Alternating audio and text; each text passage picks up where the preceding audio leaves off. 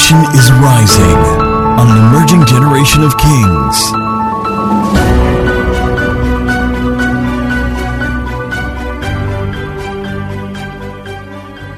They have a beautiful smile, but they don't use it. They have long hair, but they don't make it. They have hands, but during praise and worship, they are not clapping. They have a fantastic voice, not even just to sing, but for voiceover. But one audio message they've not even released on Instagram. How many of you know that there are some reels where the sound for the reels have reached millions of people? And somebody, you know this girl called, is it Life on Obanjo? Anybody knows Life on Obanjo?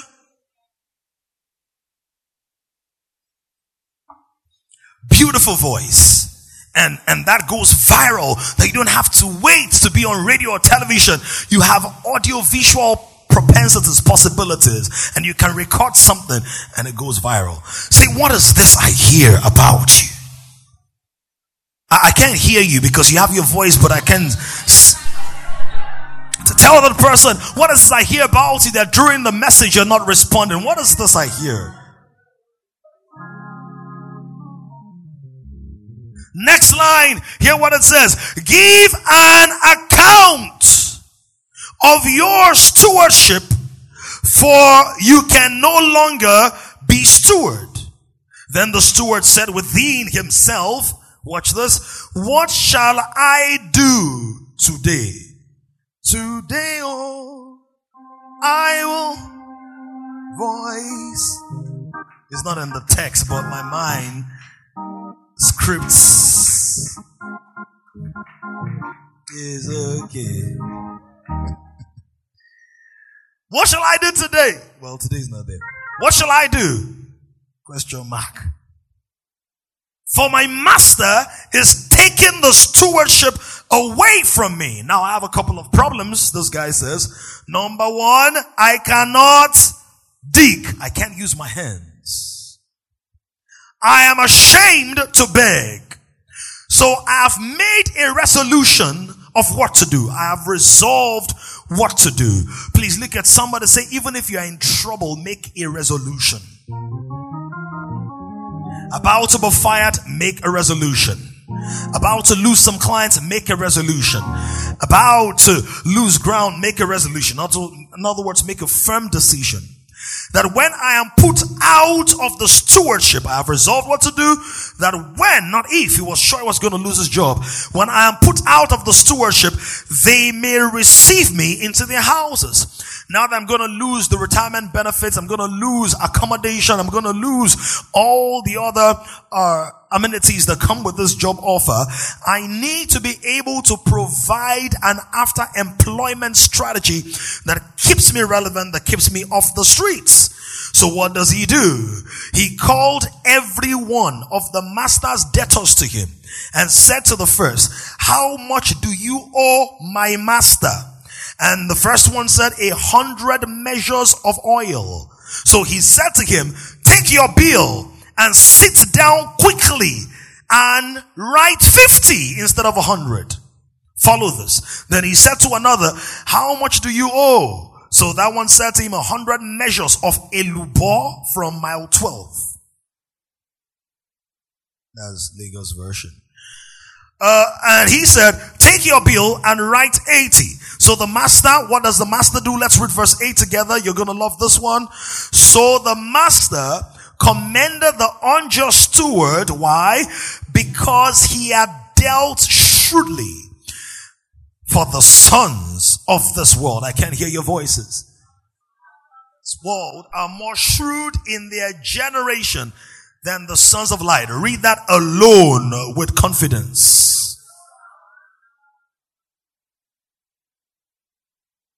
Okay, please read it with meaning.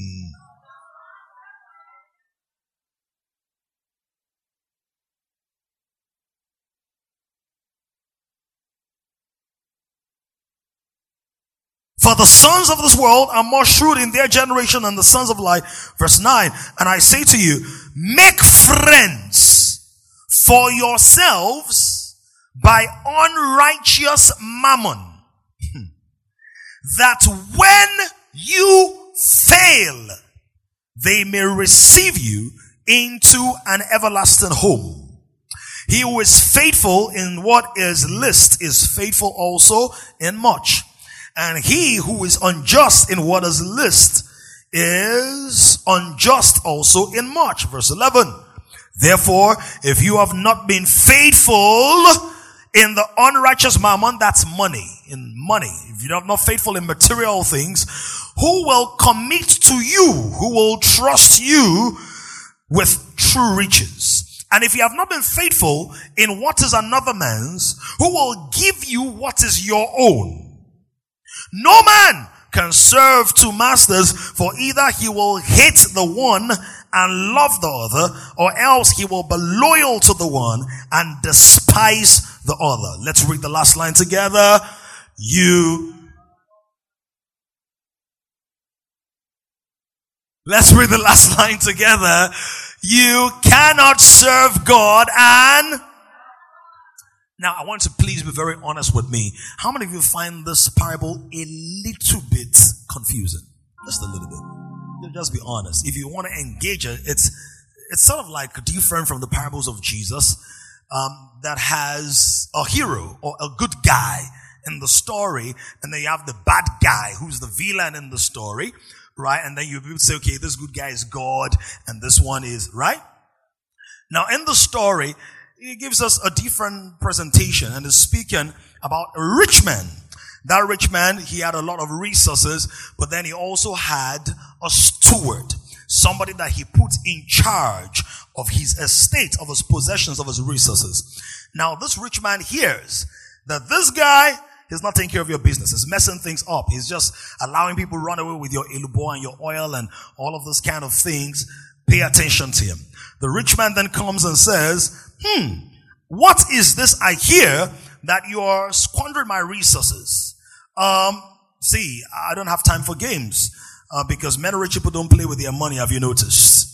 And I'll tell you why some of the reasons that is the case. Right? Because the more you've invested in generating something, the more value you attribute to it. Isn't that so? Isn't that so? Which one are you likely to protect more? The iPhone 13 you bought with your money or the iPhone that was given to you as a gift? Which one? The one with your money. So the more money you have generated through constructive diligence and effort, the more protective you're going to be of it, true or false. All right. What it also means is that those who have, have a greater sense of having and responsibility. And those that do not have, have a greater sense of not having and a high level of irresponsibility. So one of the ways, one of the reasons to actually have more is that by having more, you develop your responsibility quotient. That's subtle, but it's important to realize that what grows in you when you have more is not just what you get more of. It's the capacity to handle the more that you've gotten. Because there's a difference. Come on, you can put your hands together for that if you, if you understand that. Because there's a difference between your gift and your capacity. The fact that you have gifts does not mean you have the capacity to handle your gift. Your gift is like the stone. Your capacity is the energy behind the stone and the sling that you can use to release the stone.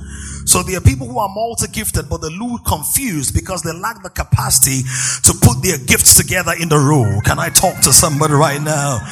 Oh yes. This is the reason somebody who has just one gift and great capacity will accomplish more than somebody who has five gifts and no capacity. In fact, the one who has five gifts is going to be employed by the one who has one gift.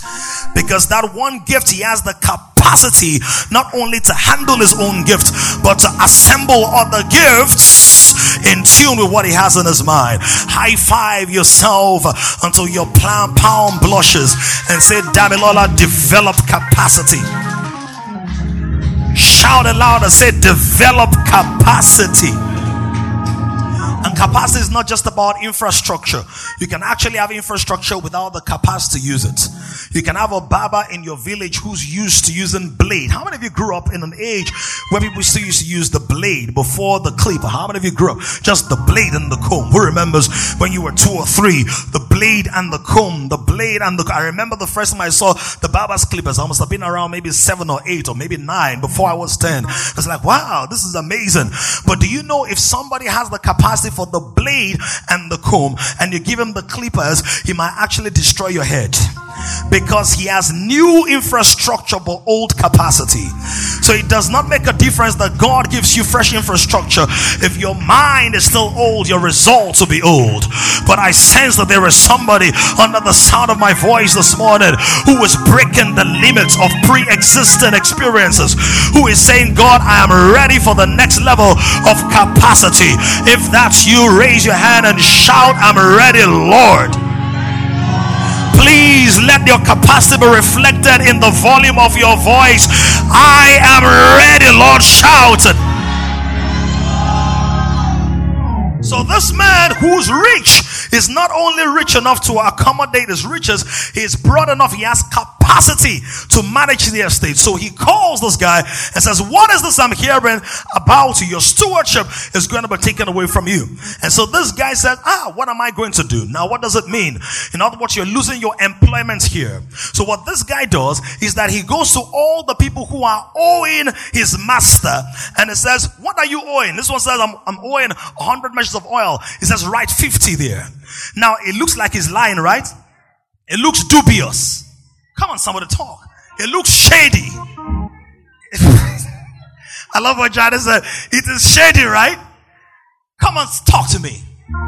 But the master commended him. So some people that believers are throwing shade at, God is commending.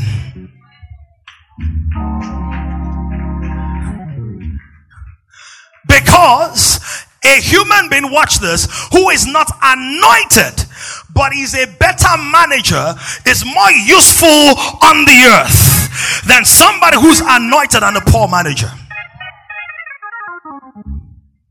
Hmm.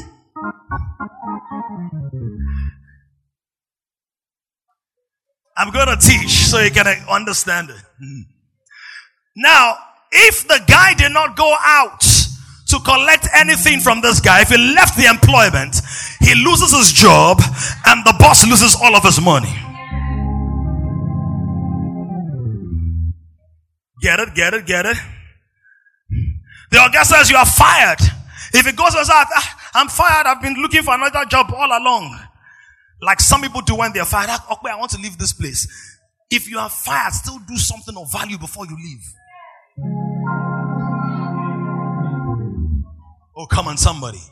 If he left the employment, the hundred measures of, measures of oil that the master was being owed, the master will never get it back.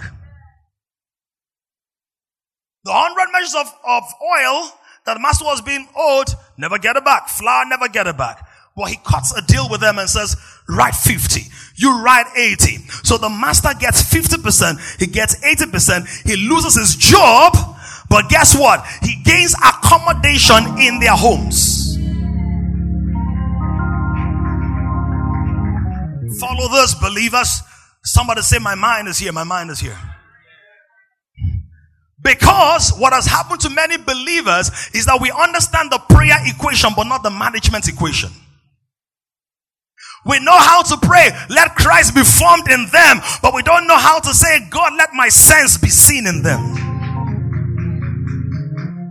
So we limit everything to a prayer equation instead of engaging negotiation, people skills, people developments, futuristic thinking, data analysis, accounting, metrics. Is somebody here? I, I wish I could preach to somebody who really understands what I'm saying.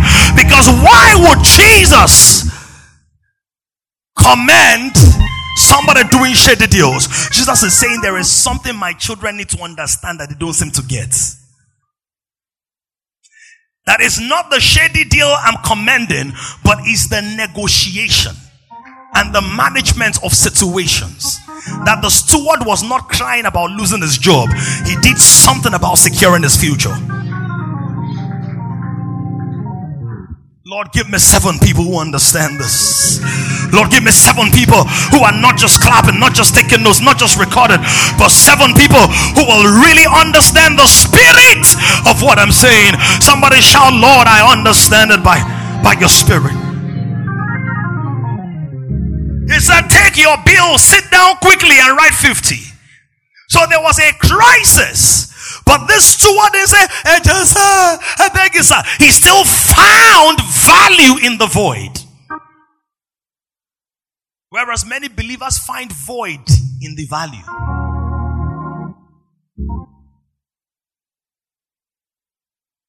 Are you here? Cougar, you getting a little bit?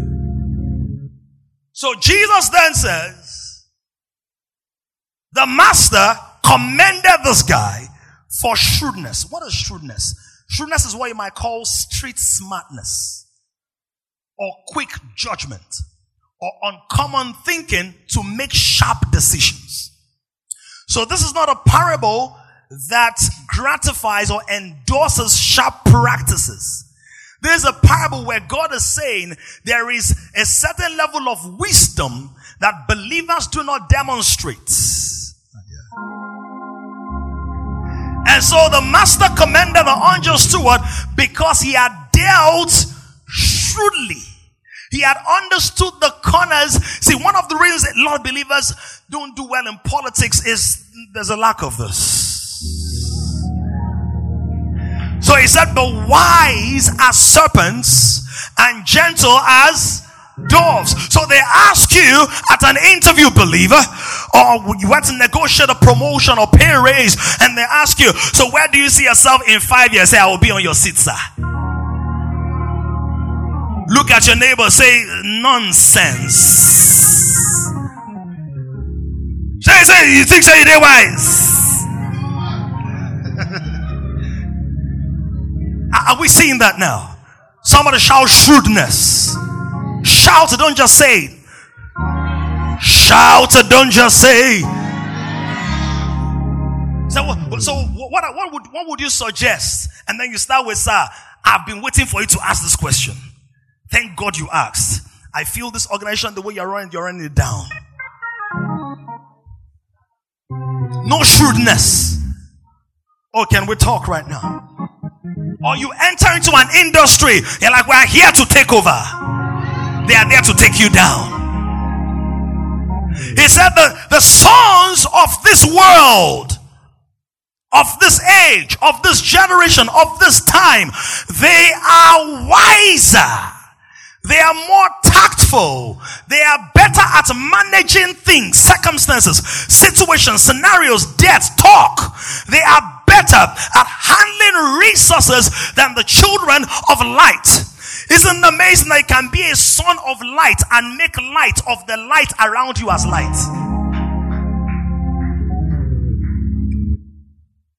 Some of you have no idea the value you can extract from your unbelieving boss. So, what can it teach me? Fallen man, uncircumcised Philistine. Meanwhile, he knows something well enough to build a conglomerate where you sought employment. Somebody shall use your sense, use your Come on, somebody say, use, use your sense. He might be falling in the spirit, but his brain is very is rising very high. His brain has not fallen. So Jesus establishes that. Now, what is the parallel? Here is the parallel. The key spiritual parallel is this that just like the steward who was in charge, we believers, God has put us in charge of his resources. Somebody say, I'm a rich man. Then say, I'm a steward. And my father is the rich one. So the father is the rich one. He puts a steward over his resources. I'll talk about stewardship and what it means and implications. He puts his steward over the resources to take care, to manage, to direct, to uh, organize, to control, and all of that, and all of that. And so we are that, we are that steward. Now, just like we have mismanaged certain things, whilst we were in the world, and some of us still in the faith, we've mismanaged time. How many of you sometimes think about five years ago and you realize there's some opportunities you missed? Come on, wave your hands, don't be shy. Maybe 10 years ago, maybe something I'm teaching you now. Somebody I taught you seven years ago, but you're like, I didn't do anything about it. Or maybe you had an opportunity to get one of those grants or loans uh, from CBN or the oil company and just despised it. You submitted a daily, or let me just talk about another one. Maybe you were supposed to buy MTN shares last year but then you miss them and they pay dividends. Come on. Don't let me say some things on camera. and, and when, when your friend got something like, hey, lost opportunities, but they are coming back in the name of Jesus. It's good to see you, ladies. Lost opportunities are coming back for you in the name of Jesus. That amen is sounding like you are mismanaging it. So you can see, so we've lost some opportunities like the unrighteous steward or the unfaithful steward. And so when he says you're going to be fired, that fire in there is like the equivalent of you are going to die. That man has fallen and man will die. In other words, you're going to die. This guy, you're still in my purview. I don't know how many days or how many weeks after the conversation, but he, he lost the job. So you're going to be fired from the earth. Because original man fell, he mismanaged the garden and the wages of sin is what? Now, when you use wages, is that an economic term or not? That means your life on earth has economic value, economic implications. Are you here? Are you here? Now, when you're dealing with transactions, you use words like goodwill and good faith. Okay. Mm-hmm. Write them down. Go and study what that is. Right? And then you have compensation. You have words like rewards. These are HR terms. These are conversations that God has in his economic assessment of your life. That there is a part of your life that has economic implications and is beyond naira and kobo. It's about the value you create for eternity. So we're like the steward that was told, you are going to be fired. You are going to die. Somebody's looking able to say you're going to die. Say we are gonna die. Tell them you will die at the right time, the right way, at an old, long life, at an old age. With long life, He will satisfy you and show you His salvation. Okay? Eh? What it means is appointed for all men to die. So the matter of death is also an appointment. Appointment has to do with time. So time is a resource you can't joke with. Oh, come on, somebody. So this man knows he's gonna die, but the steward is saying, oh God, please don't let me die. God please. Neither does he go complacent and quiet. So many believers know there's an expiration date, but we're not doing what the unbeliever uh, steward did. So what did the steward do? He went out and went to those who were owing the master. So like the believer, we go out to other human beings. What does he do? He discounts their debts. So the believer is to discount the debts that others owe.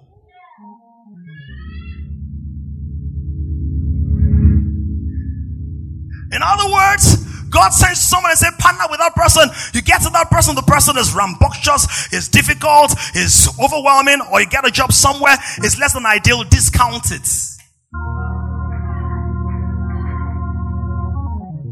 Discount it.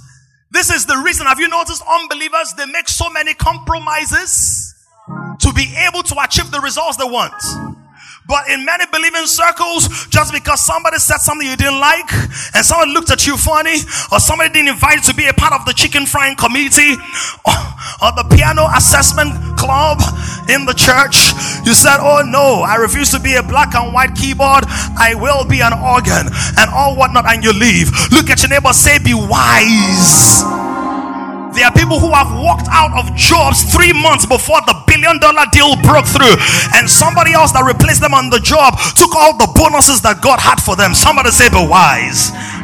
The people who've broken up of relationships that just an issue. I'm not saying stay in an abusive relationship, just an issue, and then they broke up, and five years later, the wife of the person that broke up said, Thank you for not marrying my husband. He discounts that. Why? Because he realizes that just as you are in debt, I'm in debt. Makes sense. So when somebody has done you wrong, you've also done God wrong. So discount their debts. He said, by so doing, you're using money, the master's resource, to bless, to encourage and support. He said, when you fail, that's that line. That fail is when you die, when you lose this body. What will happen is what you've used money to do, the good you've used money to do has earned for you rewards in heaven and they will receive you into everlasting tabernacles.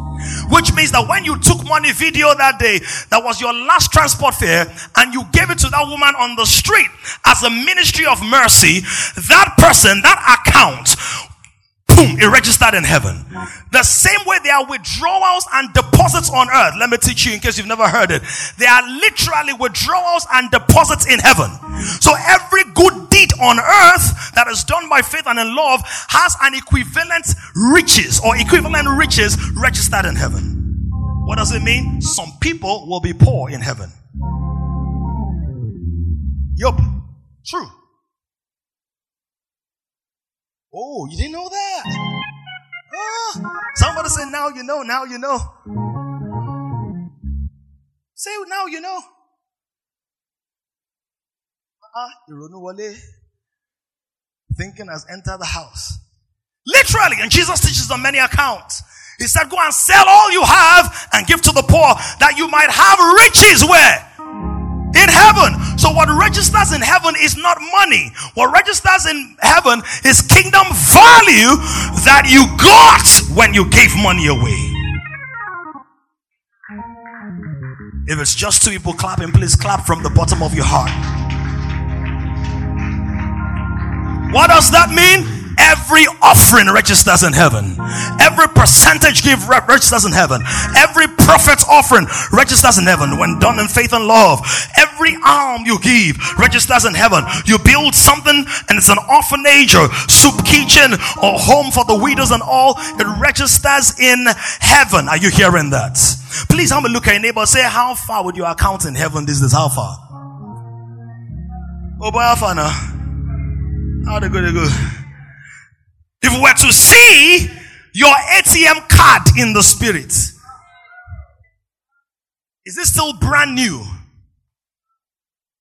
Because if it's brand new, that means you're not transacting. This is the my money must not go below a certain level gang. Even when God speaks. At least you can laugh. Some people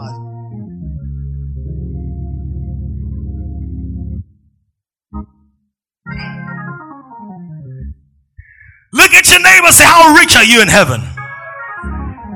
Please tell them with boldness and confidence. Say, How rich? Ask them, Are you in heaven? Do you now see some of my own motivations to make more money? Because Jesus taught, He taught it, that you can use money on earth to buy a state in heaven. It's in the Bible all through. in this text, is in at least two or three other citations. So what it means is, he's saying that this guy, he secured his future by discounting the debt of those who were owing the master and then negotiating a space in their homes, in their houses. So what it's saying is for you who discount the debt of fallen man and other people and even other believers and you still minister to them, you give of value to them. When get to heaven, there will be a reception of all those people that you have helped. Oh yes. First Peter says that if you do those things, then there will be a grand reception. So not everybody's reception in heaven is grand. Some people will enter and before an angel appears to them, they'll be walking and walking. Ah, Wow. Ah, nobody's. Ah, ah. Then I see one angel faints in the background. Come, come, come, come. Hurry up, Joe.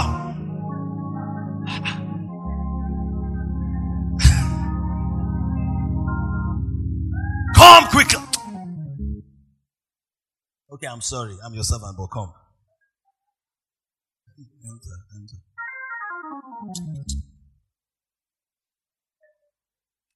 Who's next? Oh, okay, someone from that ICU. Come, come, come. But there's some people. Watch this. This is the reason. Check it. I believe one of the reasons. I've never died before, but I, I, be, I believe this is one of the reasons, right, Remy, that some people before they die, they're already smiling. You know that's the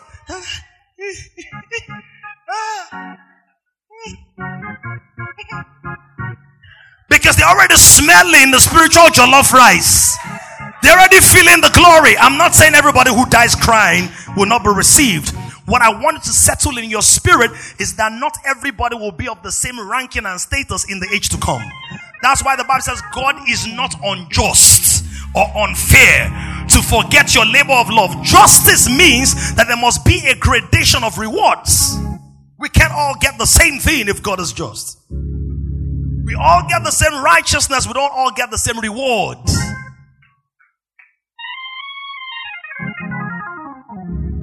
Each man's works will be tested by fire, whether they be of gold or silver, wood or stubble, hay or any such thing. And then every man's works will be made visible in the light. Somebody shout stewardship. Look at your neighbor, say, How is your stewardship these days? Now, when I talk about stew, be like, ah, how's my stewardship? Is that? I mean, I can cook not very well now. My ilala sepa is very strong. My my stew game is is it fish stew, meat stew, chicken stew. So they don't chicken out on you. So this is what the text is, but then Jesus now gives a financial masterclass after the parable and says, give me the next line, give me the next line. It says, and I say to you, make friends for yourselves using money. You can use money to make friends. And the kind of friends God is speaking about is not the friends of the earth. Yes, how do I know? Because it says that when you fail, that's when you die, they may receive you into an everlasting home. So I'm not sure again, I'm just my creative imagination. This is pure conjecture. There might be people who have mansions in heaven, but nobody comes to visit them. Or in the New Jerusalem. Because there's no friend to welcome them. But there will be some people that will say it was because of your post I got saved. It was because of your charity given I went to school. It was because of the transport fare a robber didn't attack me. It was because these are the friends we're talking about. Because watch this, Jesus said that if you pray in the visible dimension and people see you, you have already received what? Your reward. So to everybody who does things for eye service and visibility, well done, sir. Well done, sir. Well done, sir.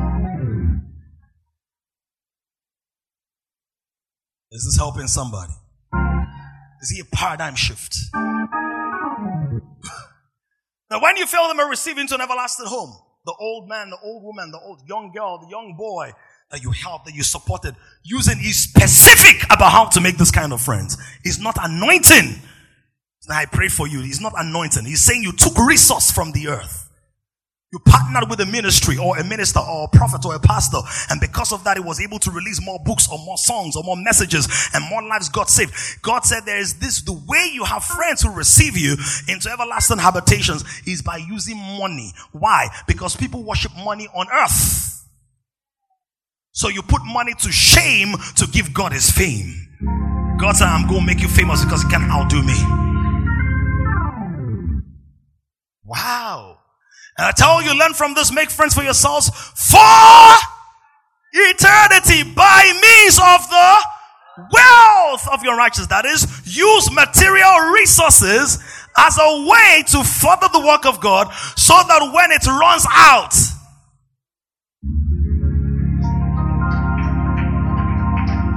I love it that it's the men that started clapping because men don't joke with their money.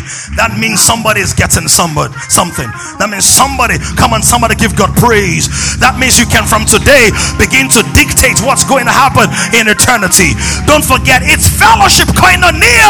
God wants you to be an active participant in the outcome of your future. Somebody shout, I will secure my future. You're so generous, you're so generous. True, but you also get why. I want to be like my father. Give even to those that can't give you back. Give even to those that can't help you back. Don't just do strategic giving, aka refined bribing. Positional gift. Now it's negotiation. It's all right. It's PR. It's whatever in your space. I'm not talking about bribe. I'm saying uh, just somebody has been good to you. Ah, this guy, so that the relationship will not spoil for business. Let me give you that one. You know why you're doing it. So when you get why you're doing it, that's the reward for that. This one is I'm doing it for God and for love. God said, This one, you have friends in eternity. I love that. Hey, I love the ah, people are getting it. Are you getting it? Then Jesus gives this masterclass, give us verse 10, and it begins to explain about money. He says, He who is faithful in a very little thing is also what? Faithful in much. Now, please watch this, people. He does not say, He who is faithful in a very little thing will be faithful in much. He does not say will be. Is which means that the little he's demonstrating faithful in faithfulness in now is only a small part of the much that is already available, but is only accessible through faithfulness and stewardship in handling the very little he can see. Therefore, faithfulness is rooted in faith because for me to be faithful, I must be full of faith that what I'm faithful in is not all there is to manage. Come on, somebody help me now. Help me now. That means that when I'm being faithful, I am actually operating in faith because I am managing this resource with the full conviction that God's got more. And so even though I'm earning just 50,000 naira, I'm putting in 250,000 naira effort because I'm not waiting for external gratification. I'm generating internal motivation. I'm bringing my A game to their Z table. Come on. I'm bringing the best of me to the worst of them because I know that my boss does not sit on a chair in the boardroom, but he sits above he sits above all. That is my CEO. That is my manager, my MD. And so even though my body is serving in this company, my reality is that I'm serving my father. And as I'm faithful in very little, I will, I will also have more to manage.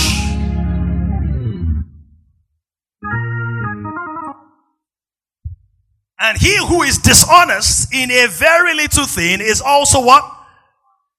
dishonest in much. So let's look at a couple of very interesting things that many of us will need. God is big on stewardship.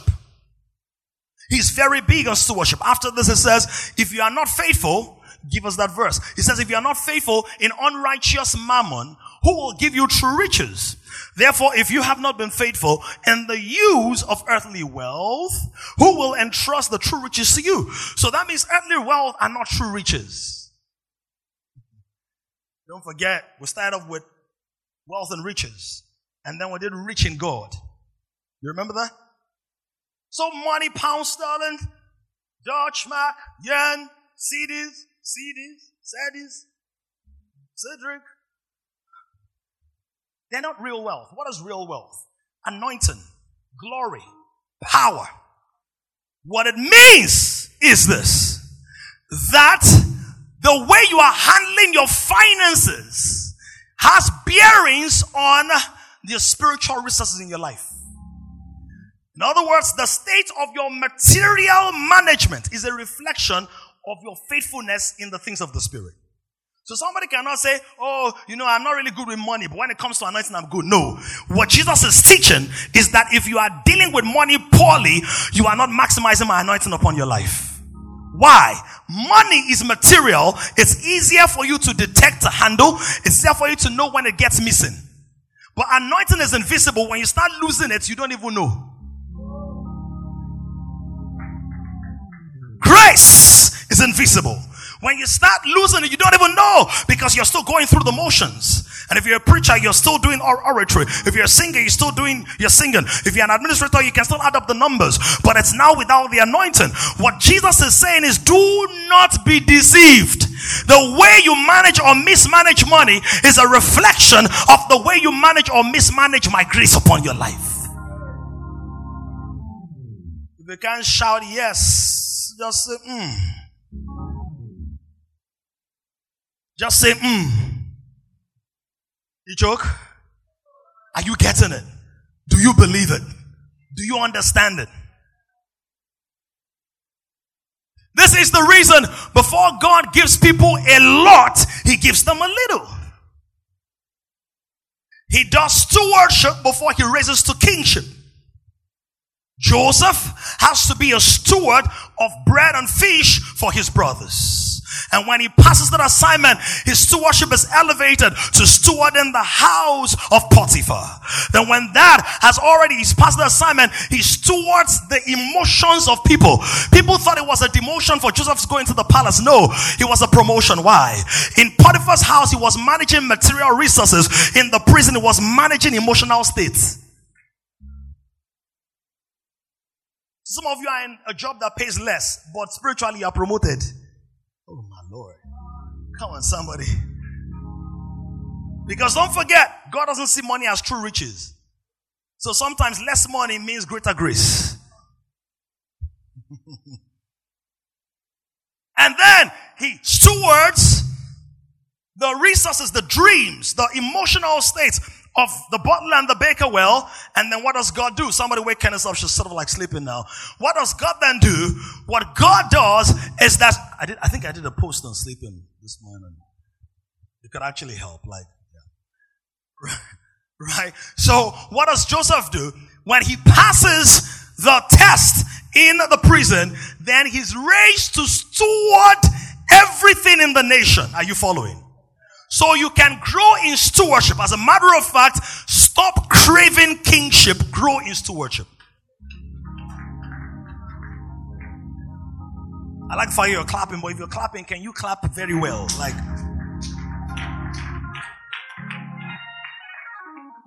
Because if you jump up, you come down. If you go up, you come down. But if you grow up, you stay up.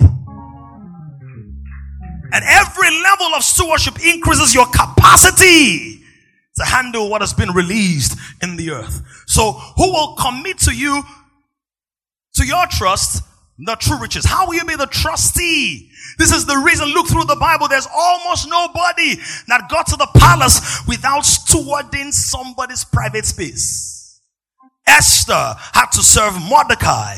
David had to be a servant over his father's sheep. Then after Saul's house, then after Saul's emotions and mental health, before he then stewards the resources of 400 men in the cave of Adullam, and then he becomes king. Are you following this? I want to prophesy over maybe three or five people here. You have already been faithful. You have already gone through the stages. You have already tied through the difficulties and the rhythms of disappointment. And now it is the time for your manifestation.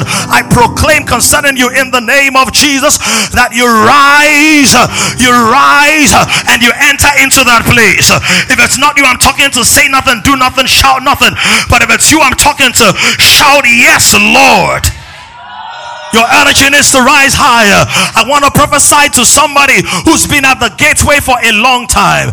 You have been at the gates where you can see through the bars of the gate. You can smell through the bars of the gate.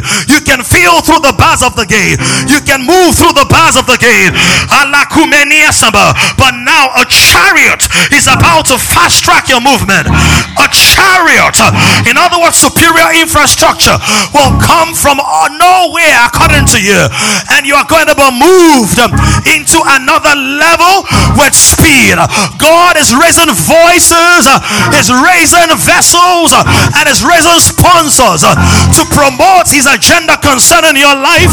If it's you, I'm talking to shout, yes. Stewardship.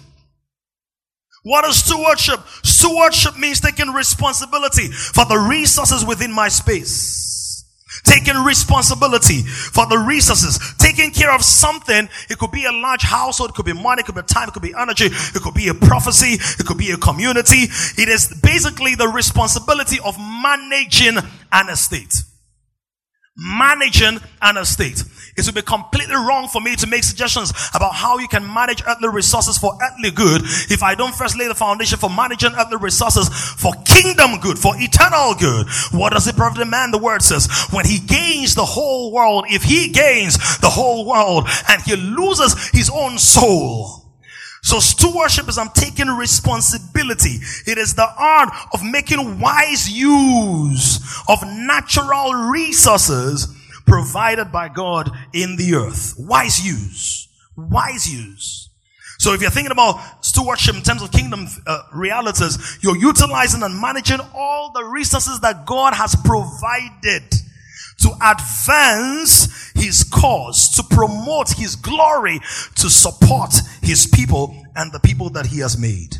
So stewardship manages everything that is in your life, your time, your energy, your resources, your intelligence, your character, your opportunities. Some people here have had so many opportunities, but you need to start stewarding them. How about your ideas? I've shared this many, many times because everything that works for me, that is good for me, I want to share with you. Are you hearing this? How many of you have heard me say this before? I get a melody, I record it. I get a sound, I record it. I get a line, I document it. Why? Stewardship. Stewardship. So many of you get melodies and just one repetitive melody. Now so it starts. Then you sing it when you when you you're not singing to get songs, so oh, you're singing for meditation. You stay there. Like this song, I was I, I don't even sit to say I want to write songs. So what happens? Sometimes I get the melody, I meditate, I fellowship with it, it becomes a chorus, maybe also because I'm, I'm good with words and all of that. And then I might want to write some lines of the verses or some lines of the bridge. So I do, I still do the work, right? Of crafting and framing and syllabic synchronicity and all of those kind of things. You still have to do that work, right?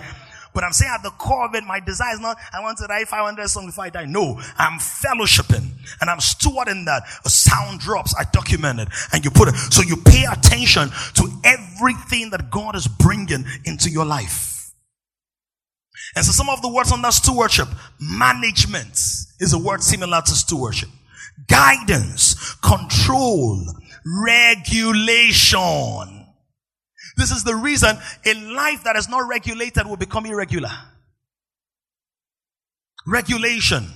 What do you do? What don't you do? What are you allowed to do? What you're not allowed to do? When do you fast? When don't you fast? Regulation. What's the minimum offering you give? There has to be a minimum. It cannot be haphazard, emotionally driven. It's part of stewardship. There's somebody here now.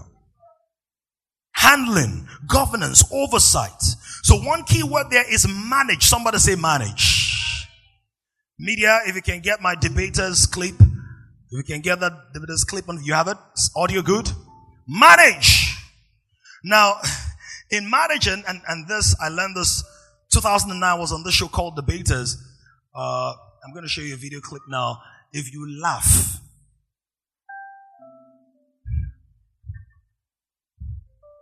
if you laugh at the way your pastor was looking. but the reason I also want to show is apart from the management stuff I, I dealt with there, I also want to show you so you can see how I've managed my life and manage my opportunities and manage my resources and manage my exposure and manage my platforms. Are you following what I'm saying now? Do you have the video, the audio? Let me know that you have the audio. So I.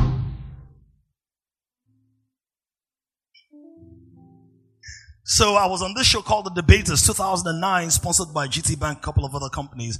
It was powered by Mo Abudu, right? Um, before she, she had the company called, what's the name of the company? I can't remember right. Pardon? It was never in Life at the time, of course, I remember.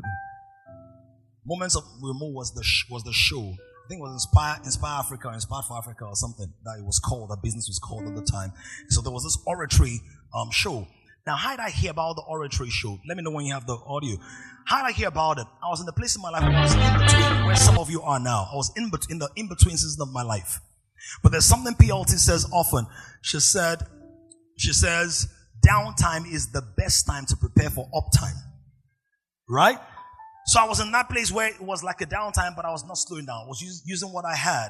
At the time, I was staying with a friend. Many of you know in PMs. I was staying with PMs at the time, and I just used to read and study and invest and take care of whatever I had. Whatever money I had, I would invest it in knowledge or training or skills or sometimes even other assets.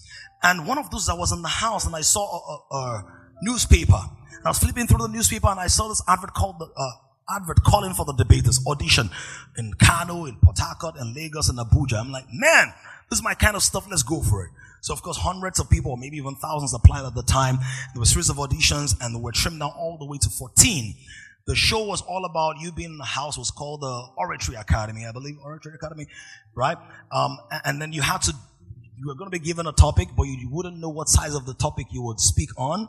So you get training from British Council and some American, the USIS at the time, and uh, some other agencies and some other life coaches would come to the house. Very, it changed my life in many significant ways because it gave validation to my gift and gave me a platform. Um, and the thing is, don't say, "Oh, but I don't have platform." Stay faithful. The platform will come. Stay faithful. It's stewardship. Stewardship is God's pathway to promotion. It is not aggression, it's not politicking, it's not politicking, it's not manipulation, it's not envy, it's not attack, it's not assault, it's stewardship. And so this particular debate was about management. Men are better than women, or you would argue for or against. But again, don't forget, you wouldn't know what you're arguing against just up until the time you're about to walk up to the rostrum. So please watch this.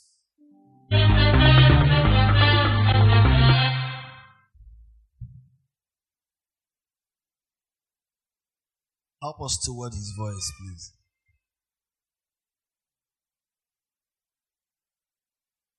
We'll listen All right. Okay, whilst they're trying to work on it, at that time, this was the time.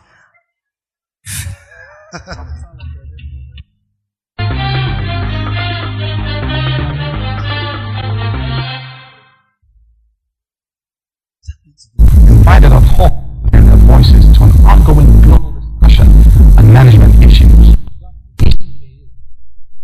All right. And managers and men Time, time is argue for or against. Article for female managers, and your opponent is Oluwatoyibo on the opposing side. Distinguished panel of judges, ladies and gentlemen, the word manage has its origin in the Latin word manigere. It means to handle a horse. This is indicative that our nations and organizations are horses that must be harnessed, not ponies that shall be pampered. When we observe this, it becomes important for us to understand that in the horse race for better performance, higher productivity, and greater prosperity, a keen sense of competition is an indispensable ingredient for success. From an early age, men are groomed and trained to compete. From the seven year old lad who cannot do without his PlayStation, to the 17 year old boy who boasts of his good grades, to the 70 year old man who takes pride in the largeness of his extended family. Men are wired to compete, to command and control. This gives them the competitive edge in the management world. I do agree with my opponent that women have more nerve connections in their corpus callosum, the part of the brain that adjoins the right side of the brain to the left side. However, the fact that women can do a lot more does not mean they can do a lot better. We must remember the wise words of management guru Harvey Mackay, who said, We must never confuse activity with efficiency. Men have the capacity to focus. As a matter of fact, he forgot to tell us that men, because they are more in tune with the left side of their brains, have the capacity to propose solutions to complex codes and abstract problems. You would agree with me that most management decisions have to be made on the spur of the moment. This is one essential skill that men are endowed with that many of our equally intelligent women do not seem to have. In conclusion, a research reveals that men are able to work better under pressure, they handle stress more effectively, and of course, they work, work longer hours. These skills are required for effective management to undertake the rigorous responsibilities that come with it. We admit the women outclass, outshine, and outperform us in several activities. But when it comes to management, let's leave it to the men. Thank you for listening. Well, thank you, talk mates. Atiku, Oluwatoyibo. Time for cross-examination. All right. And then, and then, and then there's, there's cross examination after that, but please, Please, uh, you, you can take the video because of time. I, I, need to. Maybe we'll show the full video in, in the second service. All right. So.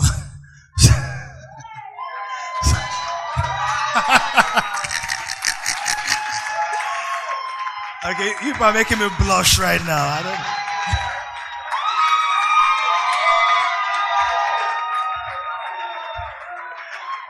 Thank you. Thank you. Thank you. Thank you very much. But you can see the growth. But can you see the seed?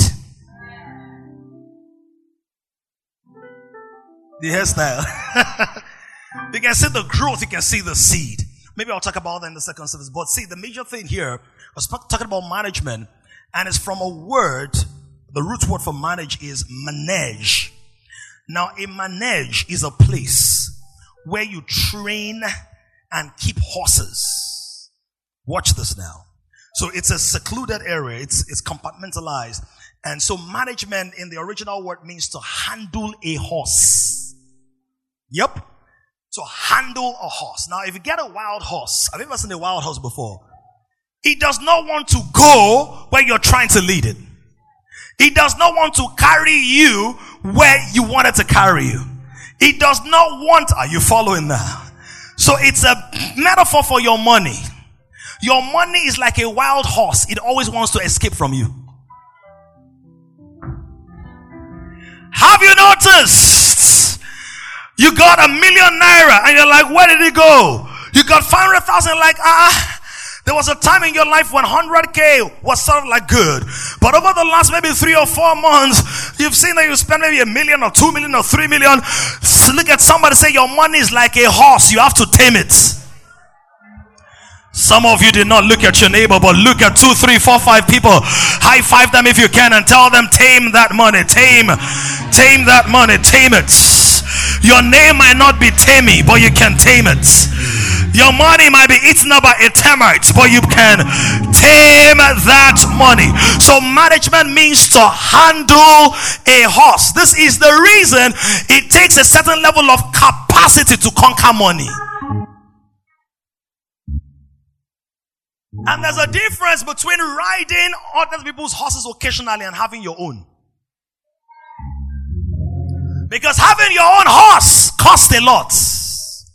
You have to feed the horse. You have to wash the horse. You have to take care of the horse. You have to be there for the horse. You have to harness the horse. You have to prepare a stable for the horse. Are you following this? You have to have a system of supply for the horse. This is the reason many people die broke and some people die penniless because they did not develop the capacity to manage, the capacity to govern. Who am I speaking to? But I don't know who exactly this one is for. But you are maybe in the stage of life where I was. I went on international television while squatting with a friend. Look at your neighbor, say from squatting to global. The I'm talking to are not here. But if you're in a one bedroom, slap me, I slap you back apartment. If you're in a place where you have to stay on the queue to have your shower or take your bath, if you're in a place where you have to depend on friends uh, or you're squatting with somebody, or maybe you're just in a place you don't like right now, how many look for two people? Tell them manage it well, manage it. Manage it well. If you are squatting, when you wake up, still lay the bed. If you are not faithful with another man's bed, who will give you your own? When you're going back to the house, don't just eat the food every time once a week. Buy a crate of eggs or a dozen of eggs. Manage it. Manage it well. If you are borrowing somebody's car to use, don't return it with scratches and gashes and dents and, and bends and then pretend as if you didn't know when you hit somebody and when you rammed it in somebody's car. Make sure you take care of it. Wash the car. Put some feel in it. Who are the new kingdom managers? I'm speaking to this morning. Where are the spiritual stewards? I'm speaking to this morning. Where are my money managers? Are where are are my super stewards are? Where are those who are not where the desire yet, but they are going to manage this moment? Look at somebody say, Don't wait for the perfect moment. Take this moment and make it perfect. Manage that money well. Manage your time well. Manage your energy well. Manage your relationships well. Manage your esteem well. Don't feel so low. Don't feel too high. Keep yourself in the tension of power with humility, authority with meekness, fame with an everyday heart.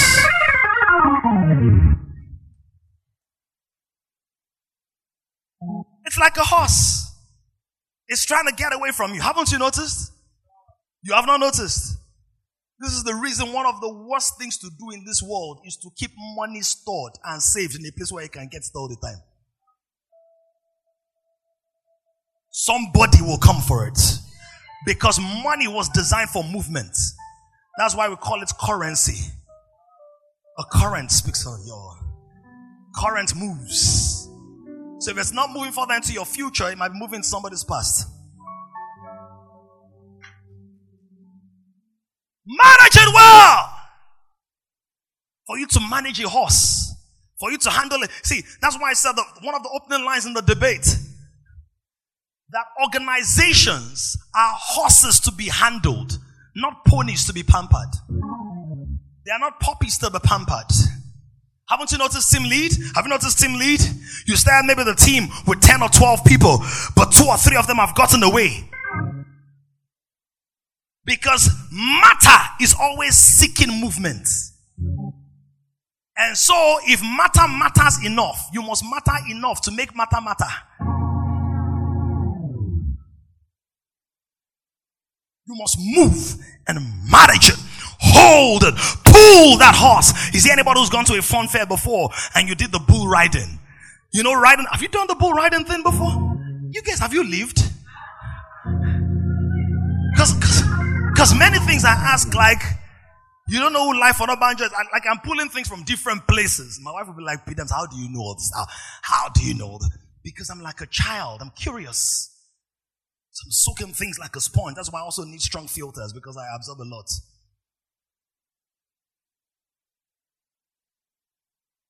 I'm very absorbent. so I need to go for frequent servicing. That's why I spend a lot of time worshiping. Therapy, oh, worship, cleansing. Are you following? Have you done the you haven't done the bull ride? You know the bull riding thing? You've seen it. Boom, boom, boom. When you see somebody on the bull, it looks very attractive and fun until you get on top of it. First of all, your thighs are hurting you like bad. And then you're trying hard to hold the horns of the bull. That's where the expression comes, take the bull by the horn. So if money is like a horse, Nigerian economy is like a bull. Shaken, wobbly. Go and ask even the billionaires. You know, Dangote, his refinery was supposed to be ready, I think by June or July. Now they've shifted it. If a whole billionaire can have his project delayed, why you complain that yours has taken three extra months? That's why they say, look at what they say. Have you noticed? In stock exchange, the market can be bullish or bearish. Both of them are not good. Which one do you prefer? A bull in your house or a bear in your house? Except it's a teddy bear. Unfortunately, there's not like a teddy bull. But there's Red Bull. But you can't bully me. Because I have the redness of the land. I have the redness of the land. And if you eat enough lamb, you can defeat any bull. I have to deal with the backing dogs because outside are the dogs. You've not seen that in your Bible. Everybody reach hand say, Lord, upgrade me. Lord, upgrade me. Say, say with men and say with men and throw up your hands. Say, Lord, I'm serious. Lord, upgrade me. You cannot be a kingdom influencer and be slow. You cannot be a kingdom influencer and be a love. Shout, say, Lord, upgrade me. Whatever gaps I have from my education and exposure, fill it up, God. So it's trying to get away from you.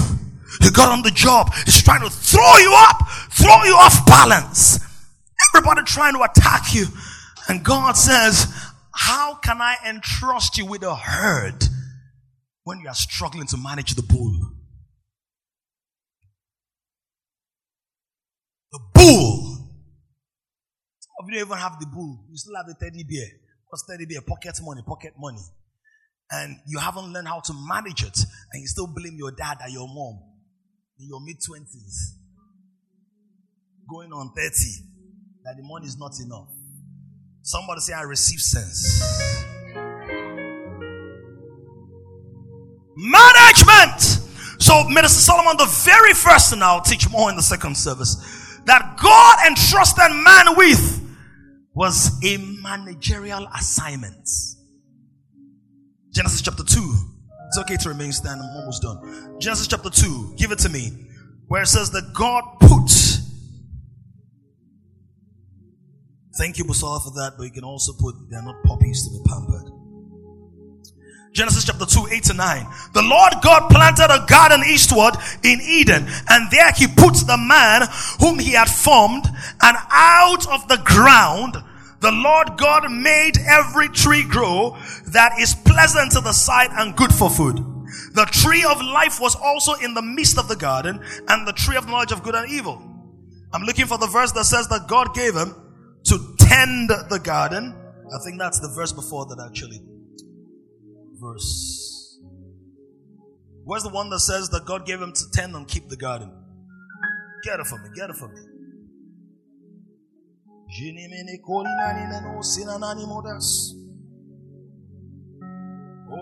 Somebody shout, I'm a good manager.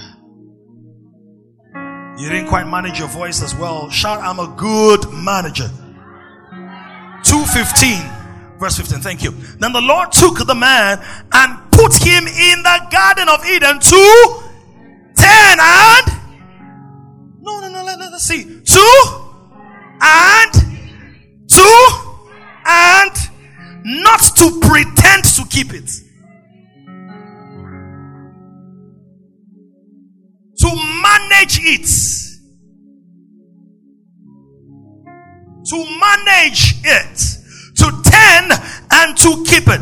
Now, please understand something. When many of us think about the garden or what God gives us, we think this is how we read it in our minds. This is how we read it in our minds. Then the Lord God took the man and put him in the Garden of Eden to enjoy it. See, all the fruits were there, the water was there, and all we think, Remy, is that we just think of enjoyment. Isn't that so? Isn't that so? I want to go to the garden, lush, no noise pollution or whatever. Let me ask you a question. Have you been to a pool before? At least that one you've been to a pool before. Come on, raise your hand. Been to a pool before? I'm not saying do you swim. Have you been to a pool before? Pool. You know, sometimes Dan, when you go to the pool, you're gonna see somebody with a with a basket or that thing removing leaves. Leaves, right? Clean it up. Then sometimes they will drain the water and put chlorine in it. That's a pool. Is it fun to do that to a pool? Well, is it fun? Maybe the first day you might be like, ah, something novel. Out of the three or four times, that's novella. you, feel, you feel like, no, no, this is not all fun and games. You don't like it. Now, well, Adam had four rivers to take care of. Four. A river that broke into four heads. Which means he had to ensure that there were no overgrowths. Don't forget there were no other human beings, so he couldn't employ labor to trim the plants, to monitor the nettles, to weed the floor, to uproot, to prune, to cut. Are you following what I'm saying? He did not put him there to enjoy, he put him there to from who? Two things internal enemies and external enemies. What are the internal enemies? The overgrowth. Because when plants sometimes overgrow, they stop producing fruit. There's a way a plant can grow so much that it begins to block vital elements of itself from receiving sunlight. Similarly, a believer can become so full of so called revelation that he has no fruit to show for the kingdom. He cannot manage himself. He cannot structure his life. He cannot put resources together. He cannot handle responsibility. He cannot be counted on. He's not faithful enough to be dependable for long. When we give him an assignment, we have to have plan B and plan C sometimes because we can count on him. And the Bible says, like a foot out of joint or a toothache is an unstable man. You can release your full weight on him. You can say, I know he'll be there. I know she'll be there. Are you following this now?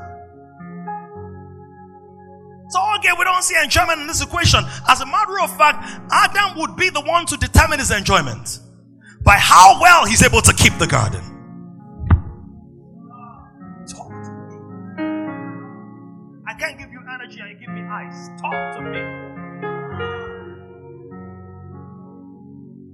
To God, so internal enemies, the things that might try to go in the wrong places. God stop the lion from entering the water because it cannot swim. So protect the lion, train him not to go to the water. It was a lot of work. It was a managerial assignment. It included delegation, supervision, asset management, infrastructural upgrade, human resources, inventory. How many lions are we now? At how many giraffes are we now? What are the tortoises doing? This is the reason the first man had to be supernatural because fallen man cannot even conceive the complexity of such an assignment. So the full measure of the Godhead was in Adam, and God said, I am the CEO in heaven, but you are the branch MD on earth.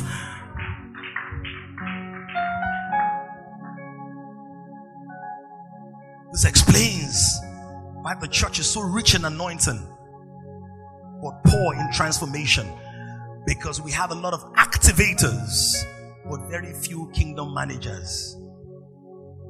The first assignment was not praise and worship, he was not there, he was not preaching. The first, the original assignment was not preaching. Preaching has been given to reconcile men to God, so that as they're reconciled to God now, they can come and manage what Adam mismanaged. Preaching is enrollment, recruitment, and training. Church is training school. Kingdom influence is governmental management. It's asset management. God's asset management. Why? The earth is the Lord's. It's the Lord's asset. Are we here? Is somebody's mind changing? Now, you know, I've even done it before in my less knowledgeable days, aka ignorant days. Be like, raise your hand and say, In the name of Jesus, I'm not a manager, I'm a director. I don't manage, I direct resources. Because now, you think management is, ah, I'm just managing. No. Management is stewardship. Management is taking care of what you have on behalf of another for the benefit of others. So, an effective manager has to be selfless because he does not promote himself to possessor. He has to be meek and humble. This is the reason when Jesus preached his first message, he said, Blessed are the meek, for they shall inherit the earth. Why? As I now, the meek have not inherited the earth. Why? The earth is still the Lord's thereof. So when he's given the man, when he's given man the earth in this season, he's not giving them as an inheritance, he's given them as a responsibility to manage their portion of it to the best of their ability. And your portion, the portion you're able to manage effectively, determines the portions that will open up to you eventually. I love that. Someone needs to get it. Remy, are you getting this? Because you're going to need it. Because God has put you in certain circles and certain spaces of influence where this knowledge has to become ingrained and enshrined, first of all, in you, and then in those you Kenneth, are you are you listening to this? Are you getting this? Management! You have time. What are we doing today? That means if you don't have something as basic as a to-do list, that means you are not giving your day an assignment. Expo, we'll teach more on that. So how do you how you how are you a good manager when there is when there are no targets, when there are no milestones? And people think that these things are motivational concepts. You see, the interesting thing about those who attack motivation is that they have enough motivation to attack motivation. Because you have to be motivated enough to attack something. There is nothing the enemy has perverted that does not come from God. When the Bible says, for this purpose, the Son of Man came to the world, that's motivation. For this reason. When Jesus said, I must needs go to Samaria, that's motivation. A Compulsive drive, an activation, an injection of strength. Not aspire, inspire, conspire, inspire, conspire. Somebody shout, I'm a good manager.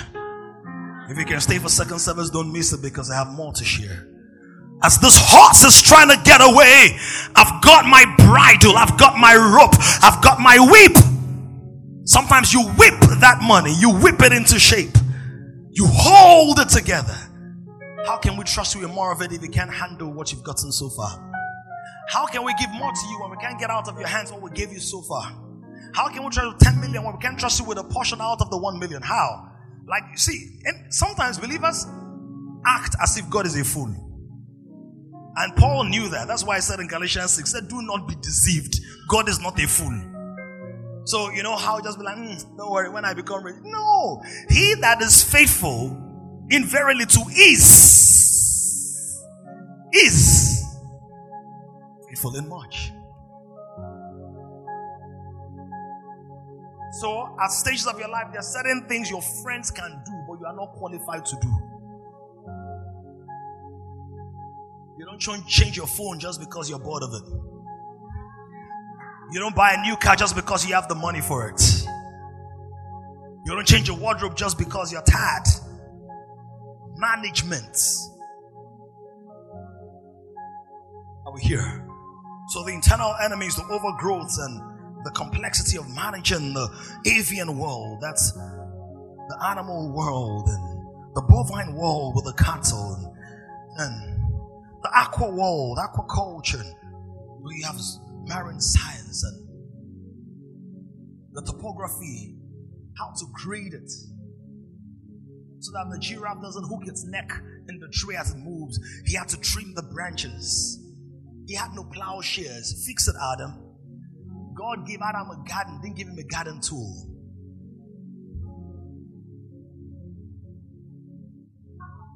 Some of you have a gun like, where are the tools? Fix it. You are me in that place. You are me in that place. You are me. Don't waste my image. Don't waste my likeness. Don't waste my power. Don't waste my capacity. Don't waste my character. I told Ada something last week. We're talking. I was sharing some things with her. I told her one of the things Lord was laying on my hand was brewing, and she was like, "Man, Peter, I'm should do this." I said, "Like I'm working on it. That's that's why I'm sharing it with you." And I said, "The reason I want to do this stuff." Is because I feel that many times as believers we are wasting the power of Jesus. When is it all power has been given to me and all somebody's praying for is a necklace and the chain and the wristwatch and SIM card that people who don't even mention the name of Jesus can afford over and over and over and over again. Which means that if we were to put together the financial equivalent of all the requests and desires of many churches, there are many billionaires in the top 10 that can pay it off like this. There's got to be more. Somebody shout, There is more. Say, I lean in for more.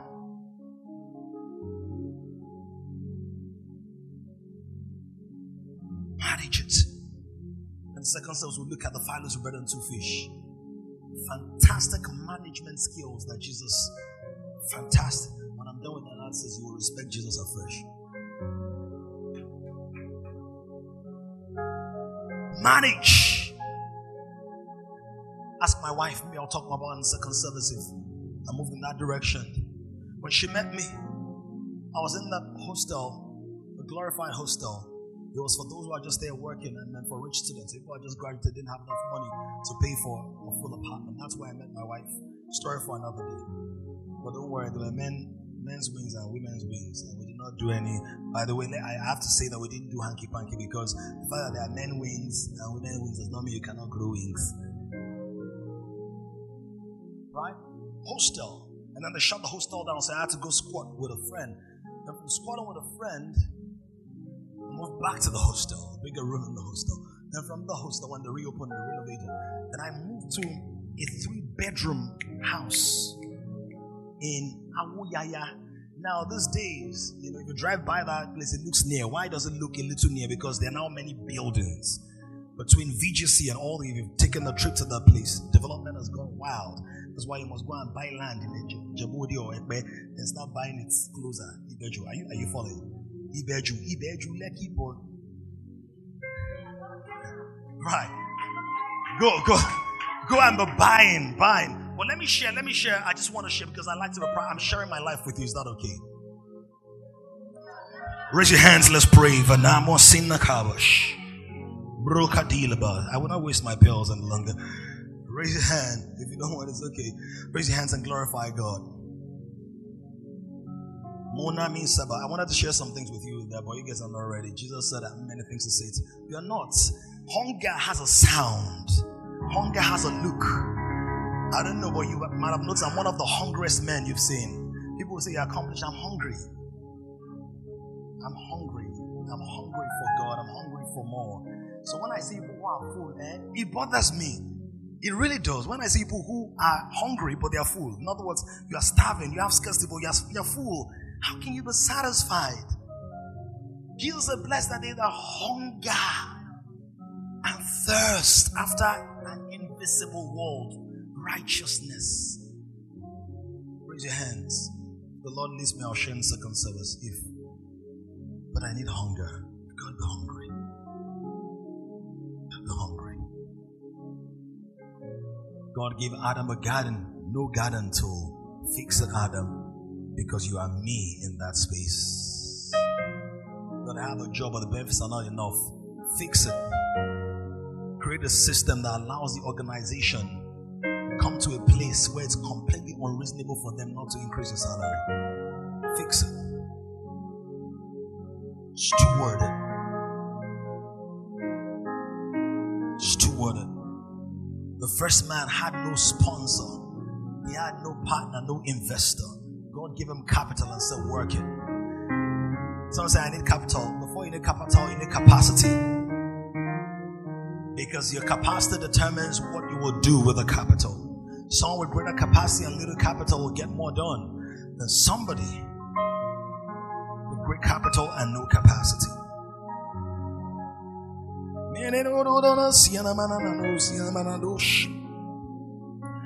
Boradiga vela brosani kabando velenasi sabaladush.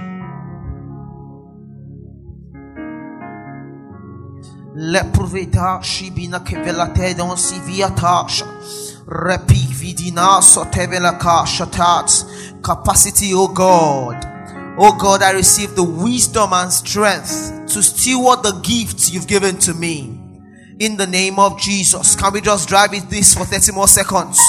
The wisdom, the strength, the capacity to be able to steward all you've given to me in time, in resources, in money, in relationship, oh God. I don't want to waste them. I don't want to waste them, oh Jesus. I receive wisdom, I receive strength, I receive capacity in the name of Jesus. Thank you because you've answered our prayers. Thank you, Jesus, for your word. Thank you for light and revelation. Thank you for wisdom and understanding. Thank you for opening our eyes to see and our ears to hear. We give you all the praise, Father. We give you all the praise, Father. We pray for our Father Jesus. We pray that you will strengthen and refill him in the name of Jesus. In Jesus' most and gracious name, we've prayed. Hallelujah. Can we jam our hands together to celebrate Jesus? Let's celebrate Jesus. is rising on an emerging generation of kings. To join this growing community of kings, visit www.kingdomcentral.org and send your full name and email address to 0908 123 4566. One more thing someone you know needs this. Kindly share this how.